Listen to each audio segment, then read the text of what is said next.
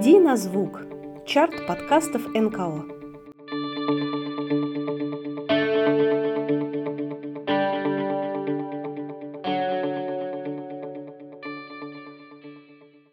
Всем привет, друзья! На связи Женя, продюсер подкастов Благосферы, и это наш ежемесячный чарт подкастов НКО «Иди на звук». Сегодня объявляем победителей февраля, а также сообщаем вам приятную новость. Чарт теперь будет выходить 10 числа каждого месяца, чтобы вам было еще проще следить за новостями подкастов НКО и знать, кто на этот раз оказался в топе, что новенького в НКОшном подкастинге и как дела у уже любимых подкастов некоммерческих организаций. Вот такие дела. Итак, первые топ-5 подкастов НКО февраля 2023 года. Поехали!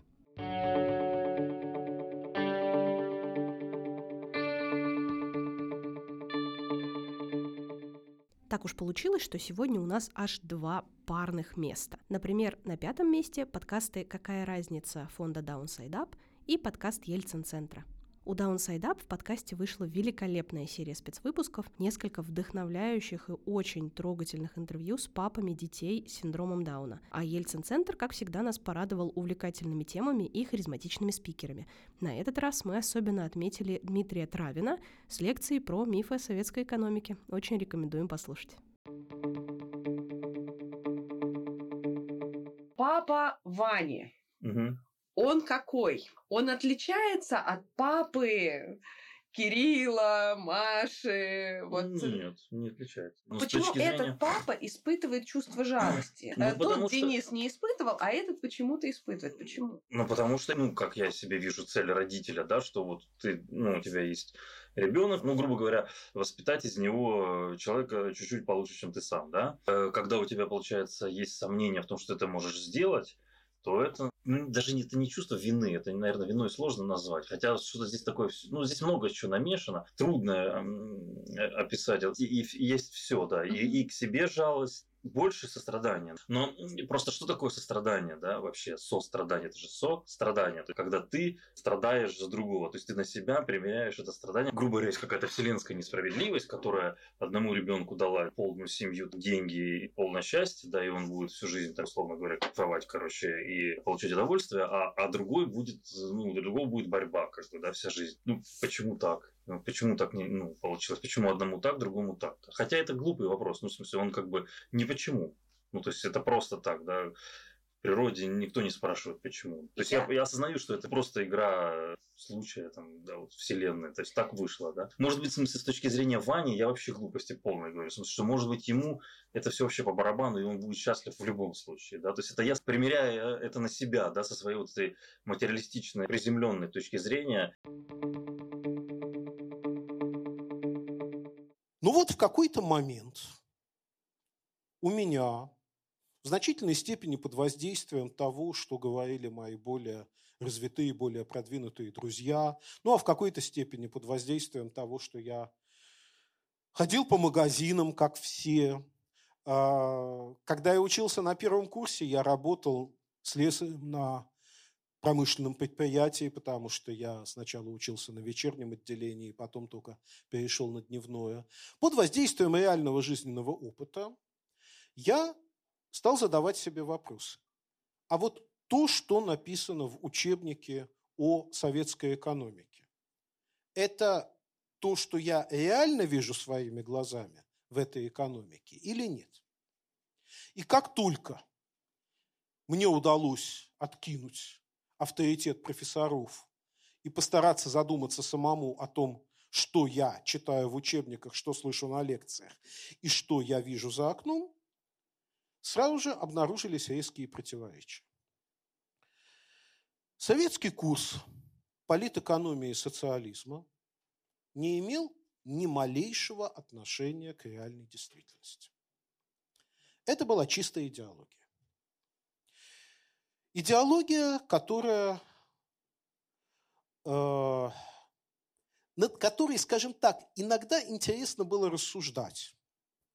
У нас э, был специальный семинар по политэкономии и социализма, там был довольно хороший преподаватель-доцент, и мы какое-то время увлекались вращением различными категориями, примерно так же, как средневековые монахи-схоласты изучали свои э, собственные богословские науки.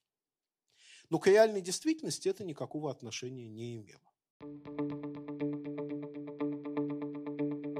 Четвертое место занял подкаст «Луч» фонда «Абсолют помощь» и студентов вышки.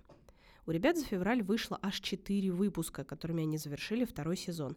И особенно нам понравились эпизоды про СДВГ и про инклюзивные кружки и творческие мастерские. Мы на самом деле давно следим за подкастом «Луч», но вырвался в топ-5 он только теперь, с чем мы его авторов и поздравляем.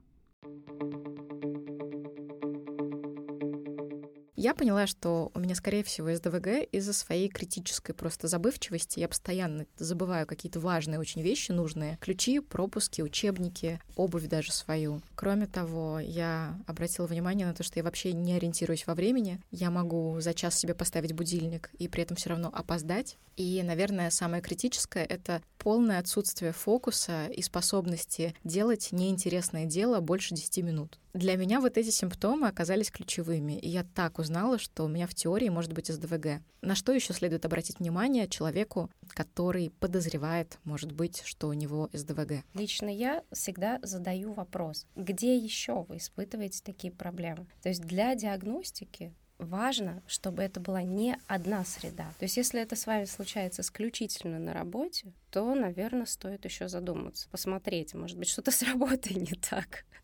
или с какими-то там отдельными людьми, или там с условиями рабочими. Но если вы замечаете проявление одного и того же симптома, да, например, забывчивость, да, забывчивость в плане того, что вы действительно оставляете вещи, забываете выключить, допустим, и дома свет, газ, еще что-то, и на работе компьютер, еще что-то, это уже две среды, здесь, пожалуй, стоит действительно задуматься, что этот симптом достаточно стойкий, достаточно стоящий внимания.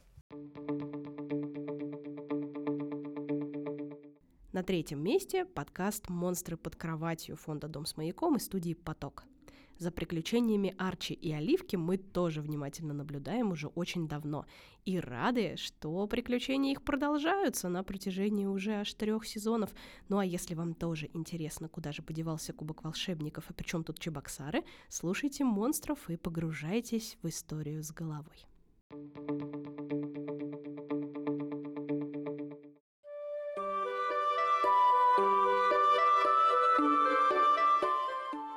Чебак, Чебарушка, Чебачья, Чебакова уха.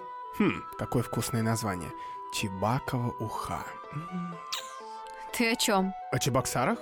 Тут в путеводителе написано, что по одной из версий название происходит от двух названий Чебак – рыба-лещ и Сары – приток, заводь. Хм. Получается, что город основали рыбаки, а уха из леща, наверное, вкусная, чебачья.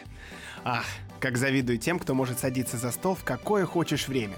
И Чебакова уха на бульоне из молодого петушка с ершами нетерпеливо мало обдувается в ложке и все же обжигает им губы и язык, поэтому быстро заедается растягаем или кулебякой сомом. Вот эти люди точно самые счастливые на свете. Да ты просто поэт кулинарии. Пойдем на верхнюю палубу в ресторан, хорошенько позавтракаем.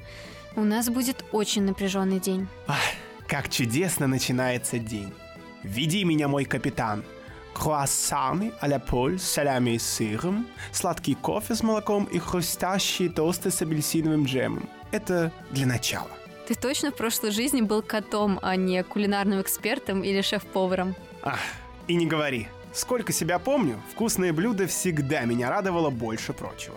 Слушай, Оливка, из школы не было сообщений? Может быть, Ираклия уже нашли? Может, пора вернуться?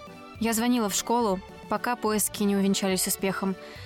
Так что только вперед, Арчи. Капитаны не смотрят назад. Оливка и Арчи завтракали на открытой, обдуваемой свежим ветерком палубе белого речного теплохода Владислав Крапивин. А тот мягко нес своих пассажиров по водам широкой реки среди пологих, зеленых, сосновых берегов.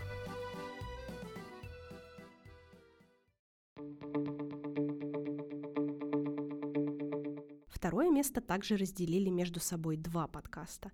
Это «Больше денег», один из подкастов «Оно подвиги» с выпусками о том, как народное телевидение Мордовии помогает особенным людям, и совершенно невероятной, глубоко личной истории о том, как в Мордовии появился свой поисково-спасательный отряд – и подкаст «Ночные абажуры» фонда «Рывок» мои коллеги из медиа-отдела, вероятно, по-прежнему очарованы философией и приятными голосами ведущих. Ничего не могу с этим поделать. Я довольно часто тут начинаю с признаний. Сегодня опять такой будет день. А, дело в том, что больше уже 10 лет я занимаюсь а, поиском истории о героях, о людях, которые выбрали смыслом своей жизни а, какие-то волонтерские инициативы, да, волонтерские начала. И эти истории никогда не бывают простые. Но на меня действуют они абсолютно по-разному, и, вы знаете, вырабатывается какая-то определенная черствость такая. К сожалению, наверное, да, потому что все-таки стоит быть эмпатичным, когда ты рассказываешь эти истории. Но, признаться, ваша история создания поиска 13 регион произвела на меня очень большое впечатление. И в какой-то момент я просто закрыла ноутбук, поняла, что не могу осознать весь масштаб того, что побудило вас создать организацию, весь масштаб сил, а, который требуется для того, чтобы продолжать заниматься этим делом. И эта история очень во многом, она про надежду и про любовь, которая не дает руки опускать. И если можете, расскажите, пожалуйста, как появилась организации поиска 13 регион. 15 ноября 2015 года у меня пропал мой родной брат, Толоконцев Александр. На тот момент, естественно, ни о какой организации не шла речь, даже в мыслях. И на тот момент вообще не понимали о том, я не понимала вот у себя, как не понимала, что вообще пропадают люди, куда они пропадают, почему они пропадают. И, собственно, на тот момент, вот на 2015 год, ориентировки по сети интернет, они вообще не гуляли. Когда пропал мой брат, это был такой шок. Как, почему, куда, а может придет, а, а как? Столько было вопросов и ни одного ответа. И когда начались поисковые мероприятия, это толпа людей, из добровольцев были на тот момент только там друзья Сашины и, ну, местные жители. А, по сути, вот отрядов у нас на тот момент вообще не было. Не то, что не было, о них никто не знал, никто не слышал, что могут быть такие люди, которые могут именно помогать в поиске людей. Ну, собственно, наверное, какие отряды, если никто не знал, что есть пропавшие, по прошествию, наверное, года полтора. Уже немножко так устаканилось в голове, наверное, вот после исчезновения боль немножко как-то поутихла, вот немножко начался обычный свой ритм жизни. И у меня промелькнула мысль, а почему бы вот нет такой организации, потому что я начала уже смотреть э, интернет, как пропадают люди, каких регионах, вообще где находят людей. То есть стало уже для информации, для собственной. Смотрю, в других регионах есть друг, ну, как бы отряд, которые помогают. Почему бы созда- не создать у нас отряд?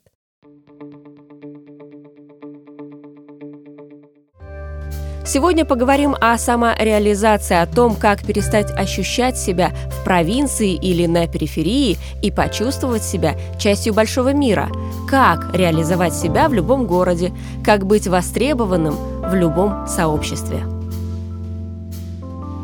При входе в Сыктывкарский револьт-центр в рамке висит оригинал письма, датированного 30 января 1987 года от Стивена Хокинга Револьту Пименову, в честь которого этот центр и назван. Тогда английский физик-теоретик из Оксфорда и советский математик из Сыктывкара вели переписку о черных дырах. Рассказывая об этом письме, основатель револьт-центра Павел Андреев подчеркнул следующие факты жизни ученого. Доктор физико-математических наук научный сотрудник математического института имени Стеклова, после того, как отбыл ссылку в коме, мог вернуться в Ленинград, но решил остаться в Сыктывкаре. Стал преподавать, писать, занялся общественной работой, избрался республиканским депутатом от коми. Со слов Павла, он вряд ли мог быть так востребован и вряд ли мог так реализоваться в Ленинграде, как в Сыктывкаре. Но я от себя добавлю, вряд ли его именем назвали бы культурное пространство в современном Петербурге. Или Павел не прав? Первое же место опять отошло подкасту «Новичку». Это приятная традиция, она мне нравится. Победителем стал подкаст о культурных проектах на «Стоящее дело» форма доноров из студии «Шторм». Оба выпуска февральских и про Переделкина, и про Красноярскую ярмарку книжной культуры «Кряк» вышли отличные, но в дебютном эпизоде про «Кряк» получилось передать, на наш взгляд, атмосферу ярмарки – там были и теплые воспоминания о коллегах, и рефлексии о традиционных для кряка поэтических слэмах, чтение стихов прямо во время записи подкаста, рассказы о людях с чемоданами, которые съезжались на ярмарку закупаться килограммами книг. Ну, в общем, лично я, когда слушала, сразу вспомнила годы учебы на филфаке, годы активного путешествия по книжным ярмаркам, а потому подкастом очень прониклась. Поздравляем всех, кто работает над подкастом «На стоящее дело» с первым местом. А помните ли вы первый кряк? С какими чувствами, с какими надеждами вы приехали тогда в Красноярск? Что было в программе? И как реагировали на это первые зрители? Вы знаете, ну, э, первый кряк состоялся в 2007 году. Это был год объявлен годом чтения. Но фонд уже работал с 2004 года, и э, идея была сделать такой большой комплекс программ, связанный, собственно, как сейчас у нас любят говорить, с пропагандой чтения. Знаете, у нас очень любят говорить о том, что надо читать книги, вот у нас была самая читающая страна. Я сейчас не обсуждаю, была ли она самая читающая или нет, но мы всегда забываем, что чтение, письменная культура – это самый сложный вид культуры, да, которая, в общем, каждое поколение надо учить заново читать. Это довольно сложная задача. И без системного, э, я не знаю, пропаганды книги, назовем это так, это невозможно. Вот сколько ни кричите, надо читать, слаще от этого не будет. Поэтому идея была на самом деле не то, чтобы найти читателя, а читатели всегда находятся. А дело в том, что была большая проблема площадок, где эти книги могут быть представлены. Читатели могут их увидеть, они могут послушать какие-то серьезные размышления над этими книгами. И когда мы пришли э, к мэру Красноярска а, и сказали, что вот мы хотели бы сделать такую ярмарку, сделать ее на постоянной основе, надо сказать, что он сразу энтузиастически отнесся к этому, на что мы даже и не рассчитывали. Но он честно сказал, сказал. И это повторяли нам все городские власти. Говорили, что да, вот, конечно, это отличная идея, но вы знаете, вот народ уже не читает, уже поздно. Я сказала, хорошо, вот давайте мы все организуем под вашим чутким руководством и краевой администрацией. Давайте посмотрим, читают люди или не читают. Ну и первый раз на Кряк приехало 63 издательства, что, в общем, было много, потому что убедить людей ехать в Красноярск в 2007 году было довольно сложно. А, и непонятно, что из этого выйдет. И вот к вопросу о читающей публике. Официально у нас должно было быть открытие в 12 часов, пресс-конференция, потом открытие. И с 10 утра море людей билось о двери выставочного зала с криками «Открывайте!». В общем, мы решили, что сейчас народ начнет бузить. Мы открыли. К моменту, когда закончилась пресс-конференция, по-моему, половина книг уже было скуплено. И, в общем, к третьему дню многие издатели сидели на пустых полках, а я ходила и говорила, я же вам просила, привезите больше книг. Желаем нашим победителям успехов и, конечно, ждем новых выпусков, а также напоминаем, что если вы НКО и записываете свой подкаст, вы всегда можете отправить заявку на добавление вас в базу чарта и каталог подкастов НКО, если вдруг по какой-то причине вы этого еще не сделали. Сам каталог и форма для заявки доступны на сайте нашего феста подкастов. В описании обязательно будет ссылочка на него. Ну а кто уже вошел в каталог, можете полюбоваться на себя и послушать коллег. Кто еще не добавлялся, дерзайте. А мы тоже, конечно, будем следить за вашими успехами. Спасибо большое за внимание и всем пока!